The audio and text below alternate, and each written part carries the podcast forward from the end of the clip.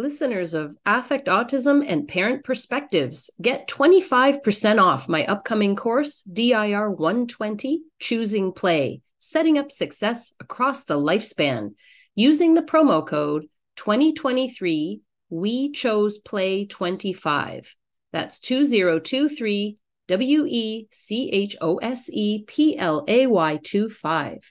Live online Fridays from noon until one thirty p.m. Eastern Time, starting Friday, November third, going through to December fifteenth, with no class the week of American Thanksgiving. In this six-week course, participants will review season one of my Floortime documentary, We Chose Play, and discuss each episode, including review, Q and A, reflection, and action steps to support your Floortime experience.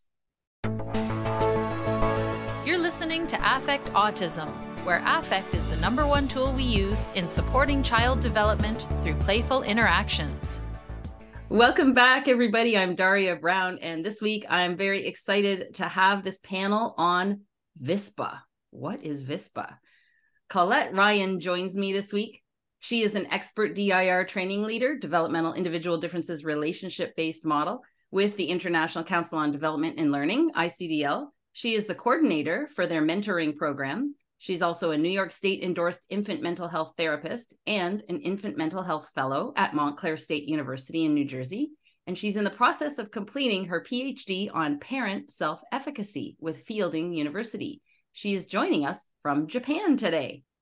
I also welcome back Toni Tortora, who is also a D I R expert training leader. She's also an occupational therapist and the clinical director at the Rebecca School, and she joins us from Manhattan. Colleen Gabbert is a first-time Affect Autism podcast guest. She's also a D I R expert and training leader and an occupational therapist, and she is the occupational therapy supervisor at the D I R Floor Time Rebecca School in Manhattan. So we are here today to discuss VISPA, which is the Visual Spatial Planning and Assessment tool. And this is a book that has activities in it, which we're going to talk about in a second. So the VISPA tool helps clinicians know where to start and end off with activities from this book. So I will link to the podcast I did about this book in the podcast for today. Uh, who wants to go first and describe what this book is about and what this VISPA tool is about and how it came about? And Daria, maybe we should talk about why we decided to do this podcast way back in twenty twenty when we were meeting with parents virtually. And we were discussing um, tools that families, parents, um, individuals could do at home. And this is a very user-friendly set of activities that you can do anywhere with any materials. You don't need this ginormous toolkit or this bag or this training. Um, Doctor Wax and Doctor and Hans Furth wrote Thinking Goes to School book. And if you take a look at it, it's a lot of information and it's a, it's a narrative. Um, and it's great information, but it doesn't kind of give you the where to start or where to end. If you don't have that clinical background, it's a little bit hard to do. So what we did quite a few years ago at the Rebecca School is we sent someone from the Rebecca School to meet with Doctor Wax and organize these um, activities. So they met regularly for months and came up with the VISPA.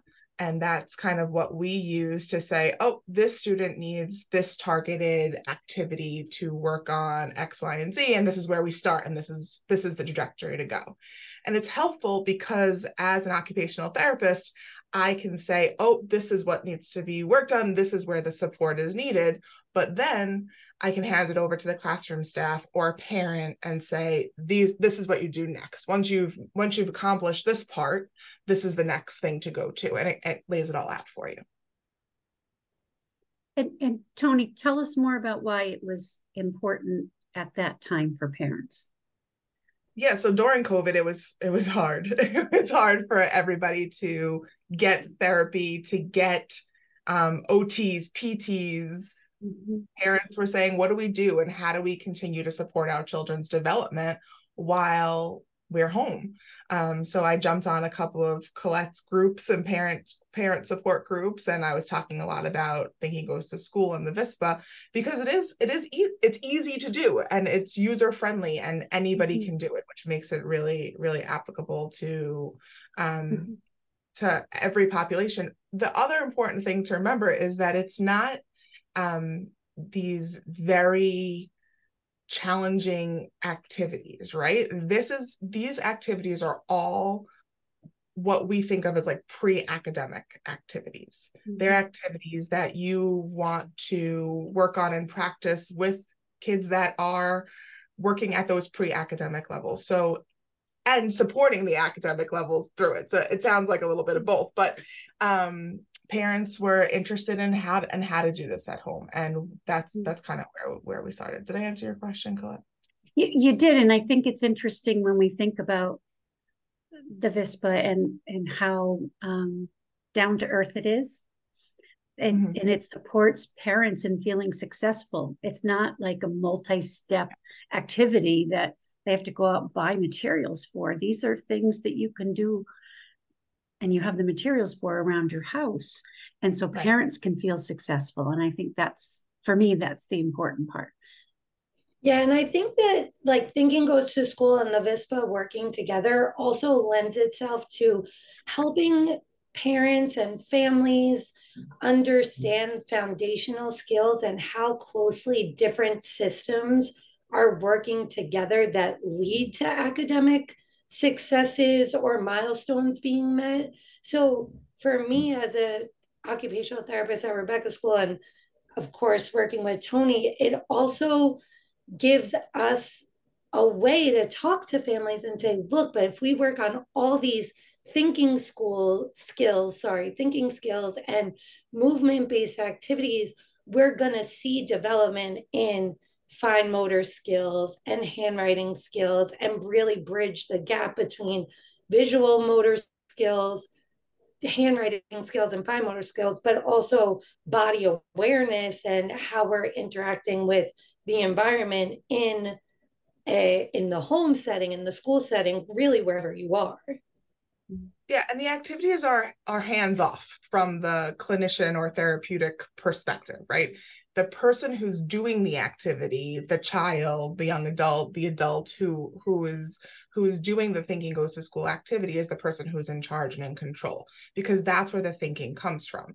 And we, I wish maybe one day I will be a neuroscientist and I can get into someone's brain and I can see the thinking happening, but I can't see the thinking happening. So the only way that we can see thinking is from their motor plans, from, mm-hmm. from people's motor plans. And that's why not putting your hands on students and letting them motor plan, even if it's the littlest finger up, is the first step. That mm-hmm. to me shows, oh, they're thinking, right? And some, if you're not in the D I R world, you may not think that that's thinking, but I know that this is thinking, right? Getting that finger to move towards something or gaze at something. Those skills mm-hmm. are just as important as climbing the obstacle course. Mm-hmm. So I, I feel, oh, go ahead, Colette. And, I, I, and because I'm not an, an O T, though I play one, or I, I'm not an O T, though I play one on T V, I think is the saying. um, I, can you tell me why those visual spatial skills are important? Yes, and Colleen mentioned before systems as well, and I think that's important to talk about, are um, what systems we're talking about, right? The sensory systems and how the sensory systems and the motor systems kind of work together. So we do have, oh boy, we have five sensory systems that we all know and love that we probably learned some at some point in grammar school, right? Touch, taste, vision, smell, and hearing. Sight. Oh my goodness, hearing. Oh, sight. We all can't count to five. It's too early in the morning or too late at night, depending on where you are. Um, and then we have vestibular and proprioceptive, which are our two sensory systems that we know control a lot of our movements and have a lot to do with our reflexes and our orientation to our body and space and gravity and things like that. And she's and then talking our, about proprioception. Yes. You said prop. I just wanted to specify. Proprioception. And um, the last one, the eighth one, the the newish trend, even though it's not that new, interoception and understanding kind of what your body's feeling. So thinking about all of these sensory systems working together, then when we get information from our environment, our brain then does something with it. And what it does is what we can see. Um, movement, um, reacting, turning around to see something if you hear a noise behind you, um, or not, right? There's a door closing outside of my office, but I'm focused on this podcast right now. And even though I hear the door, I know I'm not not nervous or or unsafe, so I can keep focus here. So th- that's what our sensory systems allow us to do. And those systems have to work together in order for us to be able to do what some teachers expect students to do. Sit at a table, look at a desk, hold their pencil, ignore the kid behind them that's poking them or humming or doing whatever. You should see these kindergarten classrooms. Um, and then follow a lesson, right? Look up at the board, look down at their paper, write something down, think about what they have to write before writing it down, and then form the letters and do perfect handwriting, because that's what you're supposed to do at five years old in um, New York City schools. It's, it's a lot. We ask a lot. And thinking about our sensory systems and why they're so important, if you can't do one of those things that I just named, then one of your sensory systems is not integrated with the other ones, or maybe more than one, which then leads to this delay. And it's labeled with this these gross words. I don't mean gross like dirty. I mean like very vague words of a, a d- developmental delay or a diagnosis or speech and language delay, when really it's something about the sensory systems that isn't integrated with the rest of the systems, which then is, is causing the student to not be able to look up at the board and look down at their paper or hold their pencil correctly or ignore the kid that's humming behind them in order to focus on what the teacher's saying. So all of those things have to work together. And what Thinking Goes to School does is say, hey, we know something, we know something's not quite right. We're going to work to integrate those sensory systems. And here are some activities to kind of get you to work on those. And like what it does differently than most other interventions is it looks at the whole child as a thinking being and someone who learns through play, versus many times in a New York City school system, if a student I don't, is forming their letters incorrectly or struggling with fine motor skills, they'll be referred to occupational therapy and often get worksheets to practice handwriting, a special a special grip to like try and move their grip along. And really it's only giving them maybe a splinter skill. I won't say it's completely ineffective. It's not the approach that I would take or that we use here at Rebecca School, but it's not looking at the underlying cause for the challenge that the student is experiencing. Whereas when you, then you look at the VISPA and Thinking Goes to School, you're really looking at the whole person, which I think is why it also works so nicely as D I R floor time practitioners, because that's, you know, in our belief system already. So it really goes hand in hand with, with our approach. I just want to jump in for any parents that are listening and, you know, they're getting curious about this, and we're going to talk about, we're going to give examples for sure. But I just want to sort of backtrack and just say a few things, refer people to some other podcasts that I'll link to in the blog post. I have a podcast on foundation academics, which describes what Toni talks about, these precursors to academics, the um, early functional, emotional, developmental capacities that the D I R model covers, that typical children tend to move through the first six before they go to kindergarten. But a lot of our kids, um, my autistic son, still working through those early capacities. Um, the other thing you mentioned were, you know, sort of precursors to fine motor skills and things like that.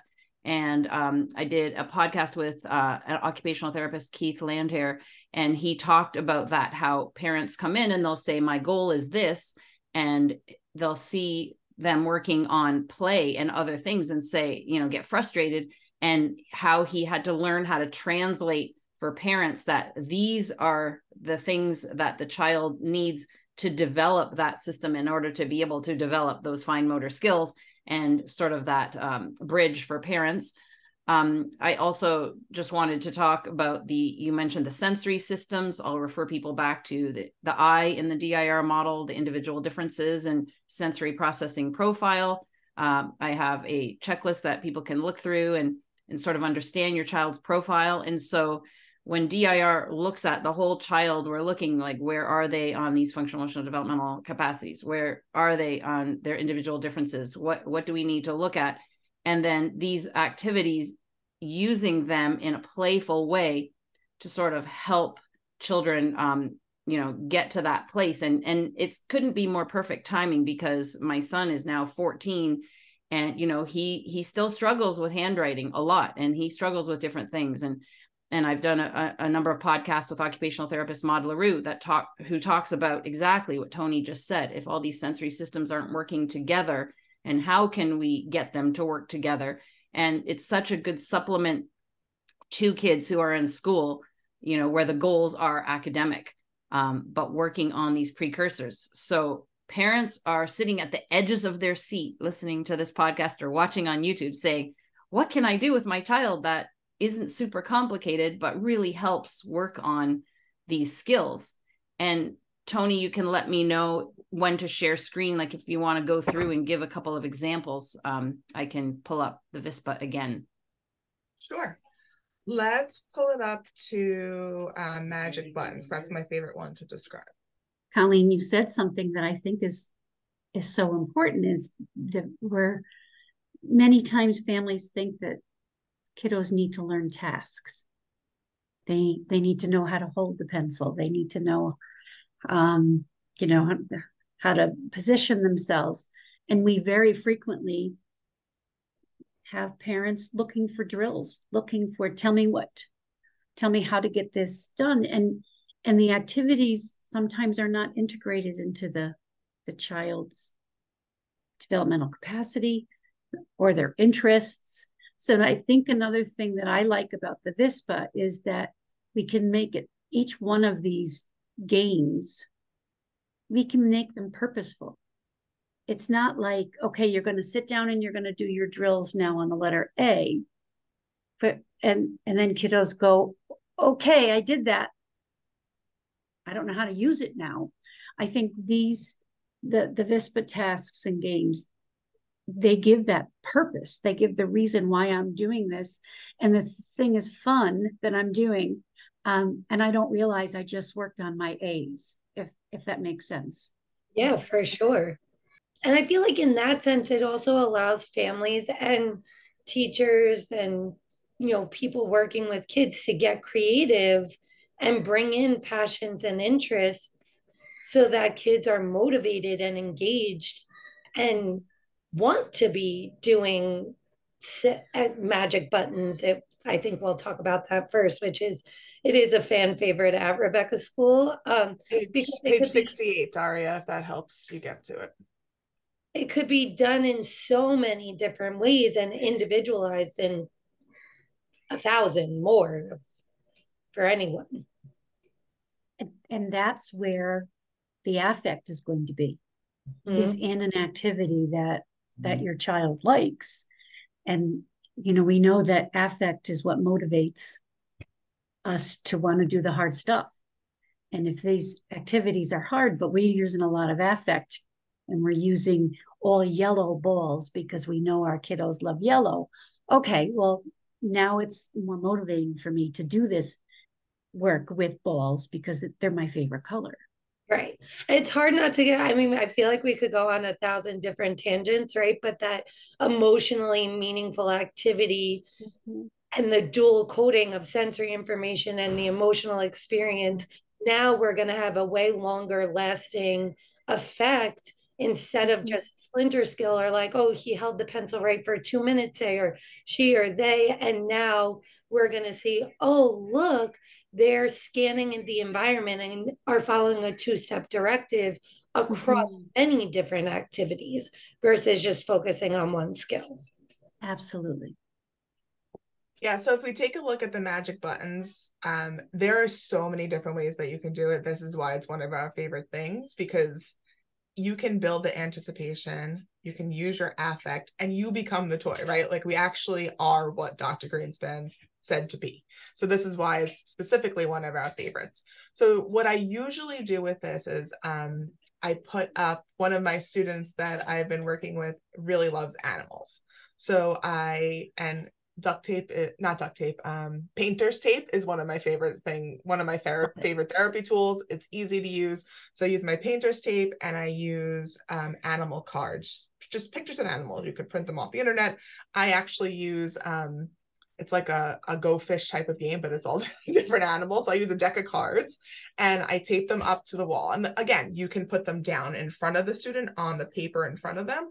That's probably a little bit more challenging than if you put them up on a wall so that they are looking at it straight in front of them. And you start off, I usually put three or four um, different animals up there, tape them to the wall. And then I say, touch the um touch the the monkey. So the student touched the monkey, and then I say touch the lion, touch the um um can't think of animals, touch the alligator, right? And we and I go through all them. So I make sure we have a shared meaning of what the all the animals are, because sometimes I'll touch the alligator, they'll be like, I don't see an alligator, right? So you want to make sure that whatever's up there, that you have that shared meaning first. Then you increase the increase the uh, level of difficulty. You'll say touch monkey, then alligator, and the student does it. And when they do it, you turn into whatever it is that lights that student up. So sometimes I'm a monster, right? And I chase them around the gym, or sometimes I fall asleep if they get the the correct code and they unlock the the sleeping monster. Or sometimes it is um our you do it twice and you have to race to the other end of the room and race back for my students who need a little bit more movement and can't stand still right away to, to again, to do the next one. And you keep adding on um, the level of difficulty by, you could change the, the spaces the animals are in, you can say it in different orders, you can do two and three and four and, and keep going. And this really helps build that working, that working memory, also while adding in that auditory and visual component. And again, you're looking for the motor plan, right? My hand's not on the child's hand saying, touch this, do this. That's not what it is. It's about the child, even if they can just pick up one finger. So if they're if they're only able to lift one finger, then moving them a little bit closer or putting them down on the table or laying them on the floor may be easier for them than versus getting their hand up um, to point. So those are those are some of the activities that we work on with that. And then sometimes if the animal is on a color, I can make it even harder by talking about the color of the card. And then they have to kind of forget the animal is on it and work with a different part of, of their thinking and their initiation. So there, there's so many different ways that that we can that we can do mm. this. Um, so Toni, can can yeah, we um, so I'm the parent listening. And yes. I'm going to ask the question specific to my child. So, you know, my son is now fourteen and, you know, he's working in F E D C for peaking into five and six. And he has been for a few years already. And, you know, still struggling with three, you know, some at most times, and regulation, of course, at the first developmental capacity. So he um, would find it extremely simple if I put Mario characters on the wall to say, touch Mario, touch Luigi. And I heard you say then to increase it. So if I said, touch Mario, then Toad, then Princess Peach, I think mm-hmm. he could do that super easily. Mm-hmm. And then if we added the colors behind it, so say I did like big red circle and I put Princess Peach on it, and then I did big orange circle and put someone else on it, touch the orange circle. I think he could still do that, but it'd be a bit slower. Mm-hmm. And then if I did, you know, two or three step directions, um, and for sure he would love the, okay, running to the other side of the room and back. Okay, we're running to get the power up Lego piece and we're coming back. Uh, okay, have, is this a good example? Have your Ma- Mario power up, which for those who don't know, it's just this little Mario that you turn him on and his stomach has a little screen on it. And when you tap it on the different Lego scanners, it goes bloop, bloop, and it shows something on the stomach. And he's obsessed with these. He loves them so much. So he's always yeah. tapping the scanner. So I'll say, oh, have Mario uh, tap Toad on the shoulder. And then he could make his toy touch the wall and have so-and-so do that. is this the type of thing that you're talking about? Is it too simplistic for someone who's a bit older like this? And third question, yeah, remind us, what is that working on with him? Why would we do this? Definitely not too simplistic.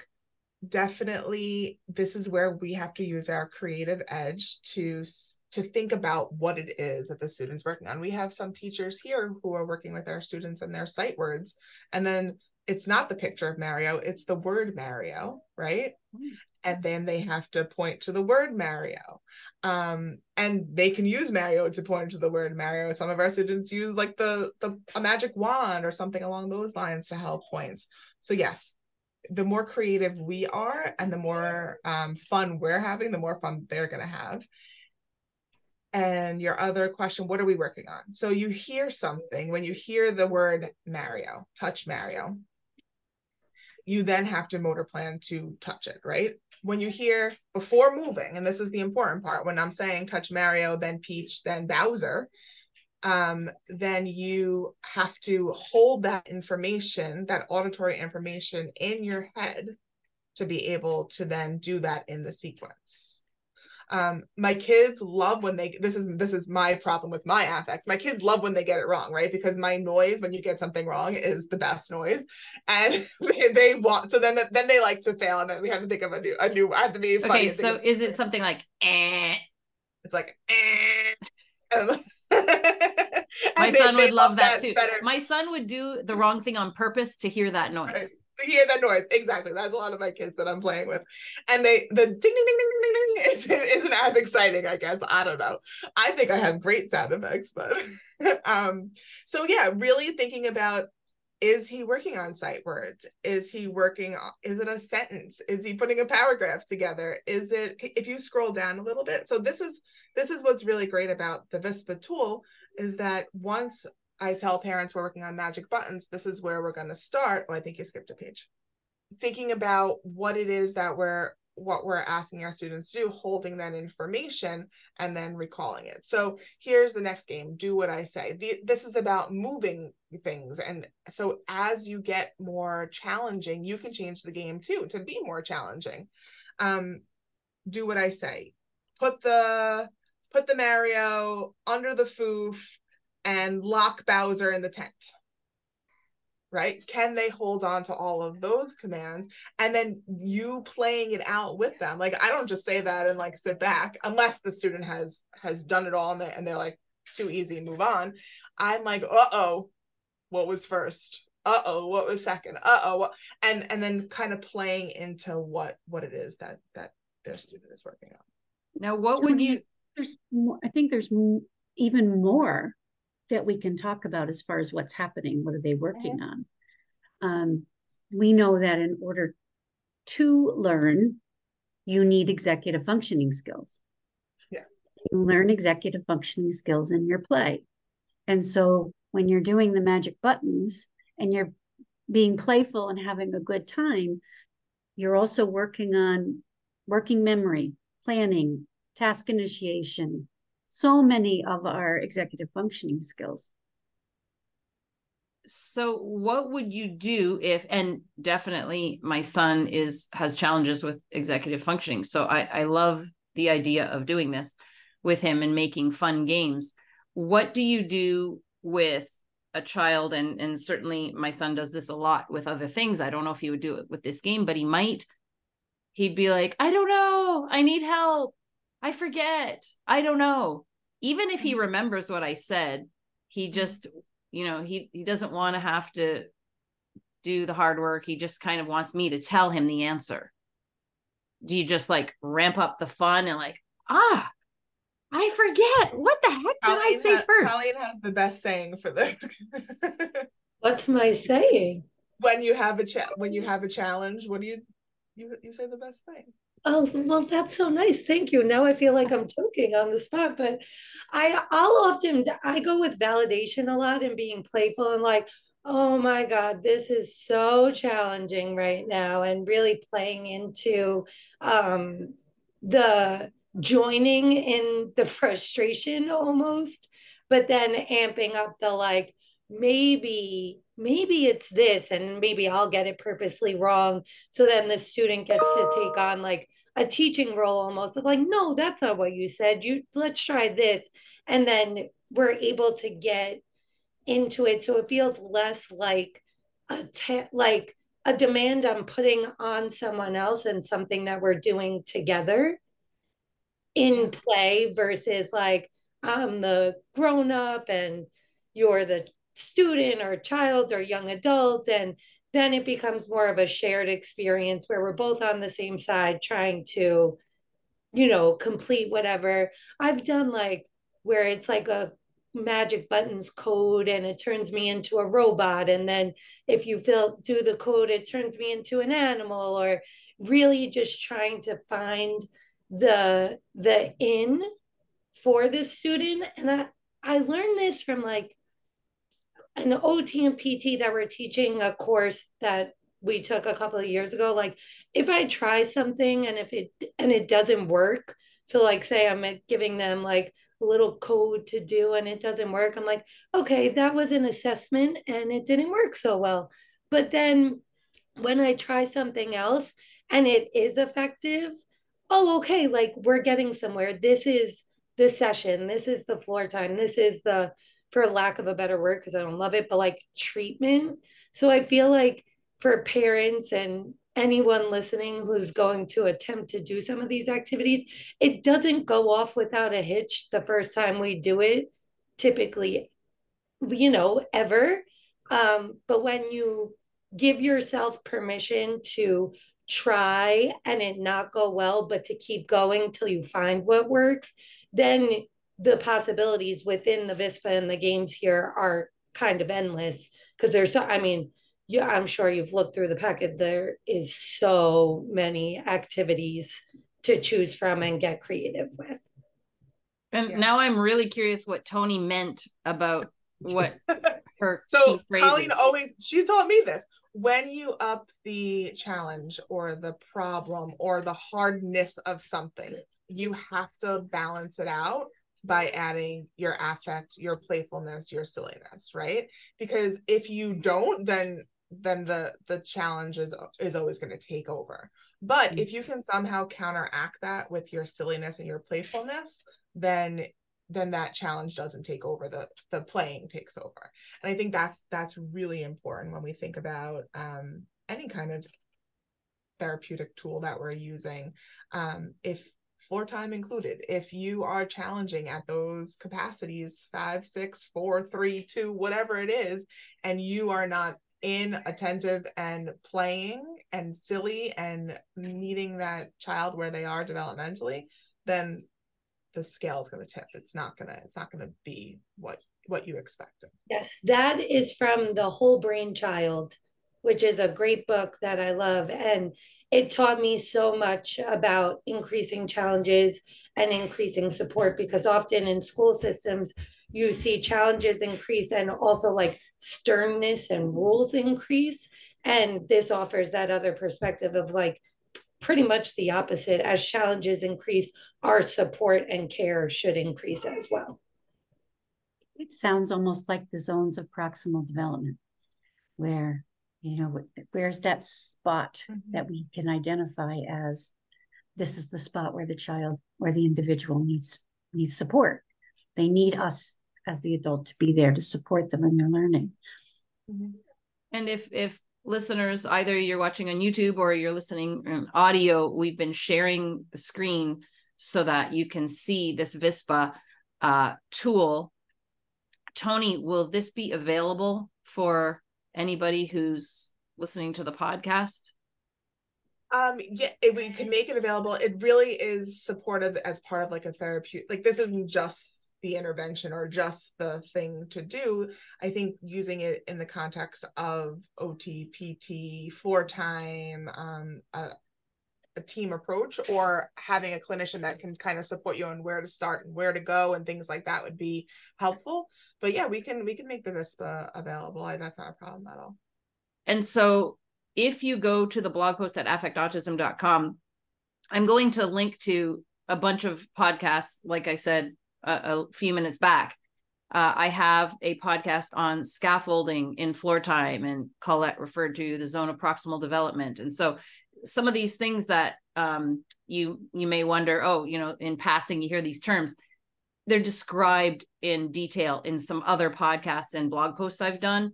And um, it's all just so interesting to me because there's there's so many resources we have to help our children at home instead of them sitting on the screen watching something, which is important if we're we need to make dinner and they we you know need some time, and and it helps keep them occupied. But um you know just giving our kids enriching moments of play and interaction with us.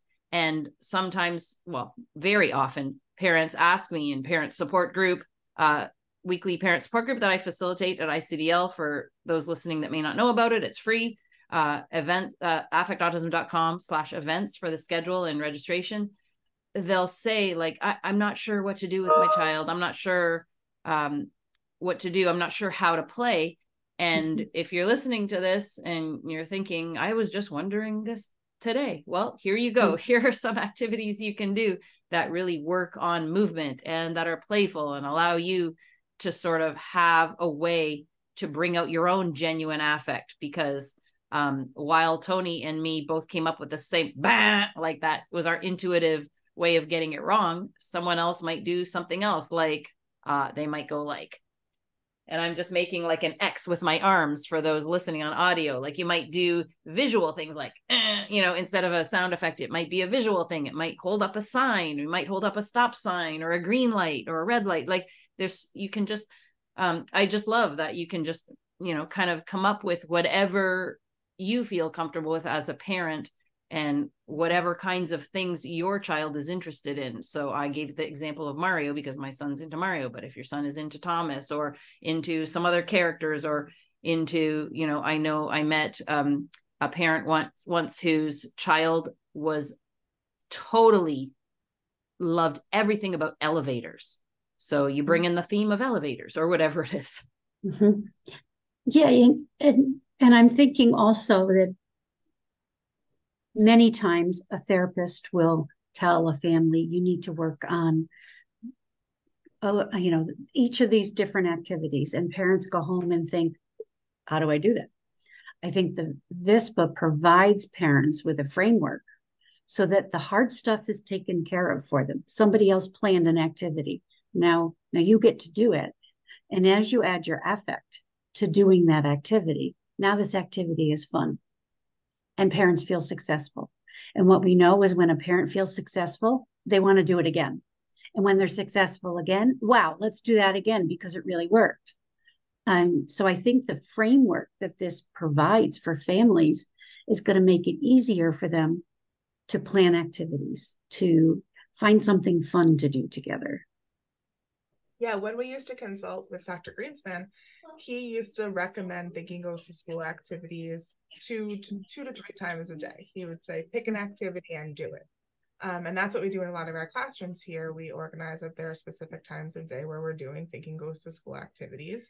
Uh, and this, it was important for him, right? There, it was important to have that mind-body connection, that that thinking-based, um, playful, but yet somewhat targeted to these sensory systems and integrating the sensory systems with the body and the thinking.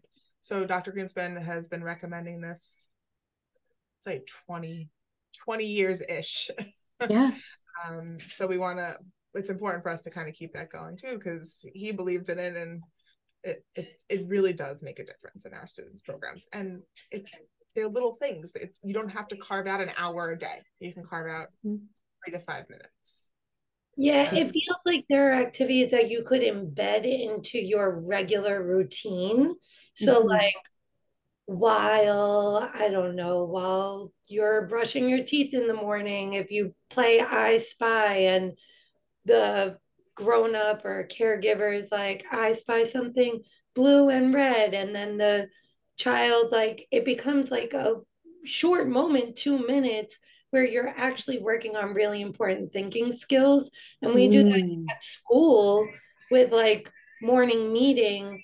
We have a racetrack in the shape of a lazy eight. So when the kids check into school, they bring their card, like they might have a card, they might use their finger or something and trace the lazy eight or do the car around the racetrack mm-hmm. to be like, I'm here today. And now we've completed one Thinking Goes to School activity in one minute of a routine that is already established and would be happening anyway. Hmm. I love it. Um, now, in the VISPA, which is a many-page P D F, is there, um, like we gave the example of magic buttons, that might be a an activity that can be simple to a lot more complex, but are the activities in there, do they start like super easy and then there's more challenging ones for as the child becomes a pro at the game, let's say, although I guess you can always change the game when they become a pro and make it even more at another challenge. But is there sort of a degree of difficulty? Because I see, I'm sharing my screen again for those listening on audio, on the The, there's a game number, the game name, and then it says level. So is that sort of the idea, is you work on the level one description, you know, do this and then make it harder in level two, make it harder in level three? And then are there certain activities that, like on the on the right side, it says learning skill targeted, and it says, what is N Y S? New York State. Okay, New York State pre-K listening standard, understand and follow oral instructions. So that's the curriculum that New York State sets out for educators. And then um, if I scroll down, I see here, like this skill is concept of perspective. And the next one says develop a concept yeah, so of number sense.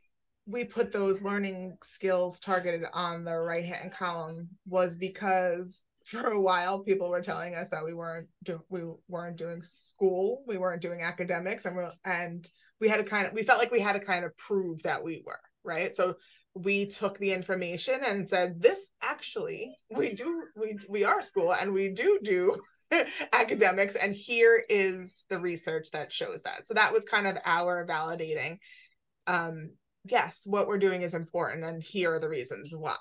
So the activity is broken up into different categories, and depending on what you're what you're targeting to support, um, is where is one of those cat categories that you would pick. I mean, how many categories are there, Colin? Is there seven? At least. At least seven, right? Yeah, and it kind of starts, so like it, the VISPA follows the book a lot, so it kind of starts with these like general movement. What is it called?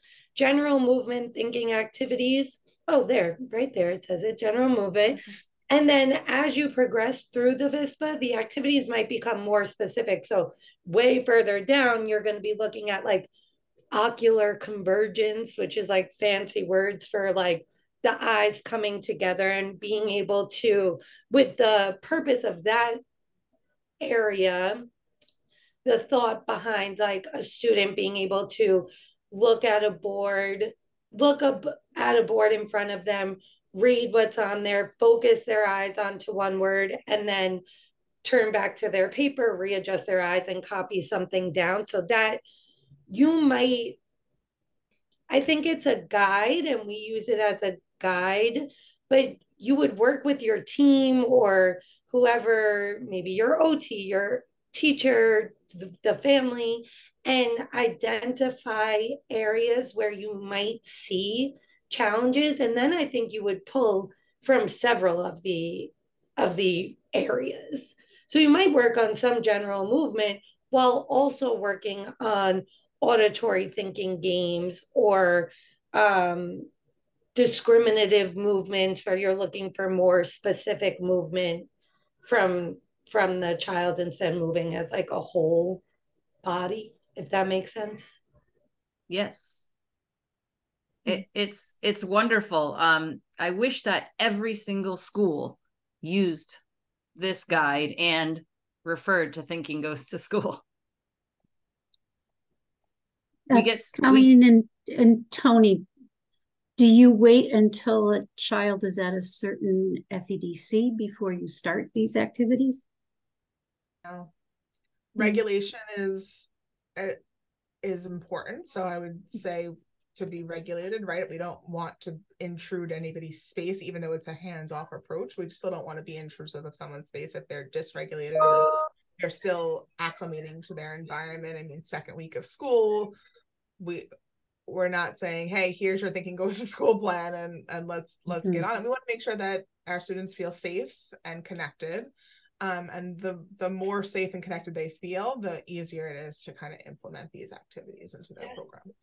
And I do feel like we do take this the approach of like thinking is regulating at times, and it's more of an invitation to join in an activity than a demand. So the invitation remains, and we might start really small with like, Um, like even with magic buttons, if we're using that as an example today, like where we have a picture of the student and a picture of the classmate, and we're like, where's your picture as part of our like initial assessing, again, could be embedded into a morning meeting, um, so that they're they're invited into the thinking games, but without without pressure on mm-hmm. to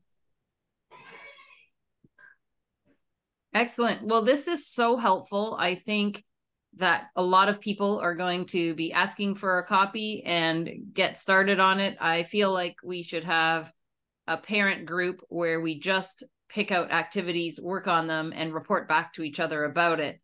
And Absolutely. I certainly am looking forward to doing this with my son. And for me, it, if if parents are listening, it, it, to me, I think it's the same thing as saying, oh, okay, once the school year starts, I'm going to start my exercise program. And I have all these videos online of, you know, these workouts that I'm going to do, twenty-five minute workouts. Uh, well, I haven't done one yet. So like you want to do all these activities with your kids and you say you're going to do it, but you actually have to schedule the time and do it. So um, I'm going to try and be a motivator for parents to, for us to do it together so that we motivate each other. Just like when you have an exercise partner and you go to the gym together, you're more likely to go. And as a clinician, I think that we as clinicians do a terrible job when we give information to parents and say, do this sensory diet or do this movement thing, because it's your whole day goes by and you're like, I didn't do one of the things that that therapist told me to do, because you have to really understand families' routines and patterns in order to be able to, to implement them, right? I like to say, like Colleen said, when you brush your teeth, do one Thinking Goes to School activity, right? Mm-hmm. Make it very concrete. When you're changing for, when I work, when I do E I and little kids, when you're changing your child's diaper, when the diaper comes, the new diaper's on, you're going to do this activity for one minute. You really have to figure out when those things are going to happen. My favorite time at home with my kids is when we're putting on our shoes to leave the house, because it is disorganizing for me. I feel like I'm getting overwhelmed by trying to get out and everyone's all over the place, and we sit down and we put the shoes out and we do a Thinking Goes to School activity, touch the red shoe, the blue shoe, the this, the that, before we leave the house. Figuring out ways to like get it into your schedule so that way it's not the day went by, and everybody has great intentions, me as a parent and me as a clinician, but if you don't find those those two to three minutes a few times a day, the whole day is gone and you're like, oh, I didn't do those, I just put my kid to bed. And um, all the latest research on habits says exactly that. Like you pair up a habit that you already do with something new to make it a new habit. So I love that. Mm-hmm. Thank you for that tip. And maybe at, at the parent support meetings, you could pick one Thinking Goes to School activity, explain it, add, add, you know, offer some ways to expand it or to make it more personalized. And now parents might practice that particular task or that particular activity. Mm-hmm. I, I, it's all forming in my head right now, like getting parents to commit to what are you going to do with your child? Because I told you what I'm going to do. I'm going to put Mario characters up on colored circles, and we're going to do this and increase the intensity by doing this and this, this. What are you going to pick? And then I'll mm-hmm. get them to commit down and have the idea ready so that part of it's already done when they leave the group. And, and what habit are you going to pair it with? Brushing teeth, yeah. or, you know, um, right before you eat, like, oh, before we eat, you know, I, I don't know, I'm just thinking like, it'd be cool if everybody had like colored plates and forks or something where you could like pair it in with that or whatever it is. Yeah, before you sit down at the table, lazy eight is an infinity sign. Call it lazy because it's on its side. Um, trace, you can have it hanging on a wall. Trace your eight with your fork before you sit down. That's how we're going to get started for dinner. Something, just making it part of that routine. It can be so, it's, it's an easier way to end. And I, and you mentioned earlier, Toni, painter's tape. I love painter's tape. And if there's a hallway to get to the kitchen where the mealtime is, then we trace, yeah, you know, a repeated V, or we trace circles as we're walking down the hallway. Our fingers touching that painter's tape and following the pattern to get us to where, you know, to the kitchen, to the table. Yeah, and that was one of Doctor Greenspan's. I got that from him too. He used to tell us when the students loved something so much and they were excited to see it in the morning when they came into school, to tape it to the wall, right? Because then you have to use your visual, your visual um, attention and your fine motor skills have to work together. And then you love that thing that's on the wall. And and it's not like, oh, I put this thing and that's mean. It's like, oh, who did that last night? Who came in here? Was it Bowser that taped Mario to the wall? And we have to we have to get him out, right? And you have to use your fine motor, your visual motor to kind of work mm-hmm. that work that together. I always blame somebody else. I don't know who my kids think comes in the middle of the night into our house. I was like, I didn't do that. Oh, that's good. Well, I love it. Thank you. Um, is there any last thing that we forgot to say that anyone wanted to add? Colleen? Maybe have fun. Yes. Don't be hard on yourself. Mm-hmm. Excellent. The activities are definitely fun. Make them that way. Yes. Mm-hmm. Wonderful. Well, thank you so much for being here. Again, everybody, look at affect autism dot com. You can look up VISPA, V I S P A, to go to the blog post about what we're talking about. Lots of links to different resources. And I can't wait to meet up with you all again and have you at Parent Support as guests to walk through this with our parents. Thank you. Thank you. Thank you. Get fifteen percent off any D I R one oh one course and introduction to D I R and D I R floor time through I C D L dot com by using the promo code affect A fifteen. That's A F F E C T A one five. Until next time, here's to choosing play and experiencing joy every day.